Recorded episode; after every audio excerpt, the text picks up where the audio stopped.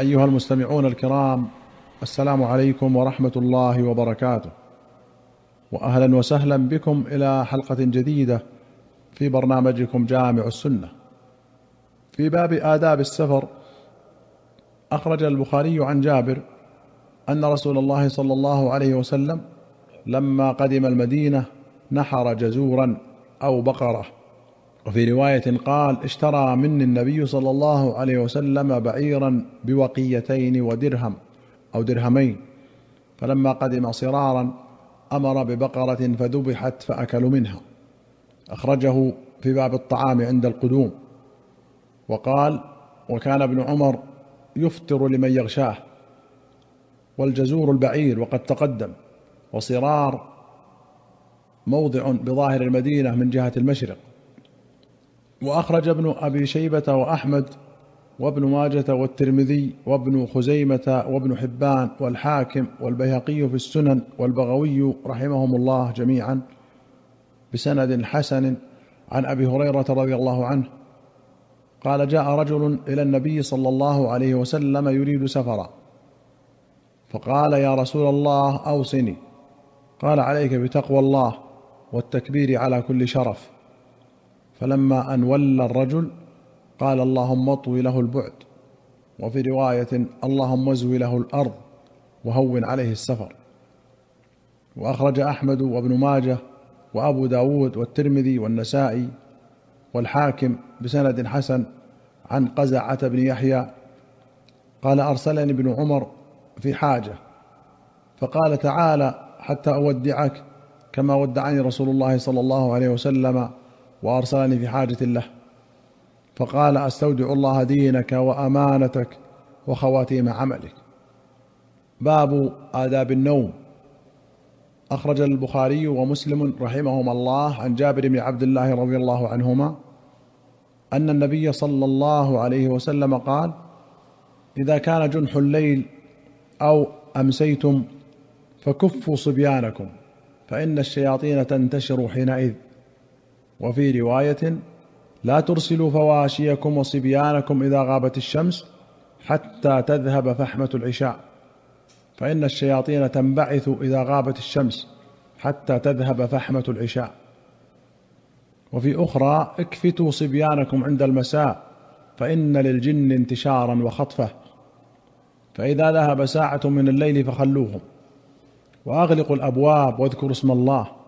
وأوكوا قربكم واذكروا اسم الله وخمروا آنيتكم واذكروا اسم الله ولو أن تعرضوا عليها شيئا وأطفئوا مصابيحكم فإن الشيطان لا يفتح بابا مغلقا ولا يكشف غطاء ولا يحل وكاء فإن لم يجد أحدكم إلا أن يعرض على إنائه عودا ويذكر اسم الله فليفعل فإن الفويسقة تضرم على أهل البيت بيتهم وفي أخرى اطفئوا المصابيح بالليل إذا رقدتم وغلقوا الأبواب وأوكوا الأسقية وخمروا الطعام والشراب فإن في السنة ليلة وفي رواية يوما ينزل فيها وباء لا يمر بإناء ليس عليه غطاء أو سقاء ليس عليه وكاء إلا نزل فيه من ذلك البلاء.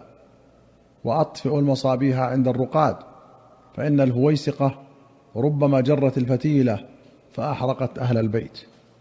جنح الليل ظلامه والفواشي كل منتشر من المال كالإبل والغنم وسائر البهائم وغيرها. وفحمة العشاء ظلمته وسواده. وفسرها بعضهم هنا بإقباله وأول ظلامه. وقوله أوكوا أي اربطوا والوكاء الرباط. وخمروا أي غطوا والخمار كل ما غطى ما تحته. وقوله اعرض عليه عودا المشهور في ضبطه تعرض بفتح التاء وضم الراء ومعناه تمده عليه عرضا أي خلاف الطول وهذا عند عدم ما يغطيه به. والفويسقة هي الفأرة وتظلم أي تحرق سريعا. قال ابن حجر قال ابن دقيق العيد إذا كانت العلة في إطفاء السراج الحذر من جر الفويسقة الفتيلة فمقتضاه أن السراج إذا كان على هيئة لا تصل إليها الفأرة لا يمنع إيقاده. وما ذكره في السراج نص عليه النووي في القنديل. وقال في هذا الحديث جمل من أنواع الخير والأدب الجامعة لمصالح الآخرة والدنيا. أمر بها صلى الله عليه وسلم للسلامة من إيذاء الشيطان وجعلها الله عز وجل اسبابا للسلامة من إيذائه. وقال القرطبي الأمر والنهي في هذا الحديث للإرشاد. وقد يكون للندب وجزم النووي بأنه للإرشاد لكونه لمصلحة دنيوية وتعقب بأنه قد يفضي إلى مصلحة دينية وهي حفظ النفس المحرم قتلها والمال المحرم تبذيره. وقال ابن دقيق العيد هذه الأوامر لم يحملها الأكثر على الوجوب فمنها ما يحمل على الندب وهو التسمية على كل حال ومنها ما يحمل على الندب والإرشاد معا كإغلاق الأبواب وإيكاء السقاء وتخمير الإناء والله أعلم. وأخرج البخاري ومسلم عن أبي برزة الأسلمي رضي الله عنه أن رسول الله صلى الله عليه وسلم كان يستحب أن يؤخر العشاء وكان يكره النوم قبلها والحديث بعدها. وفي رواية كان لا يبالي تأخير العشاء إلى ثلث الليل. وكان يكره النوم قبلها والحديث بعدها. سبق الحديث في كتاب الصلاة باب المواقيت. وأخرج الشيخان عن أبي موسى رضي الله عنه قال احترق بيت على أهله بالمدينة من الليل فلما حدث رسول الله صلى الله عليه وسلم بشأنهم قال إن هذه النار إنما هي عدو لكم فإذا نمتم فأطفئوها عنكم. قال الطيبي المشار إليه بقوله هذه النار نار مخصوصة وهي التي يخاف عليها من الانتشار. وقال ابن دقيق العيد يؤخذ من حديث أبي موسى سبب الأمر في حديث جابر بإطفاء المصابيح. وقال ابن حجر قيده بالنوم لحصول الغفلة به غالبا ويستنبط منه أنه متى وجدت الغفلة حصل النهي. وأخرج البخاري ومسلم عن ابن عمر عن النبي صلى الله عليه وسلم قال لا تتركوا النار في بيوتكم حين تنامون.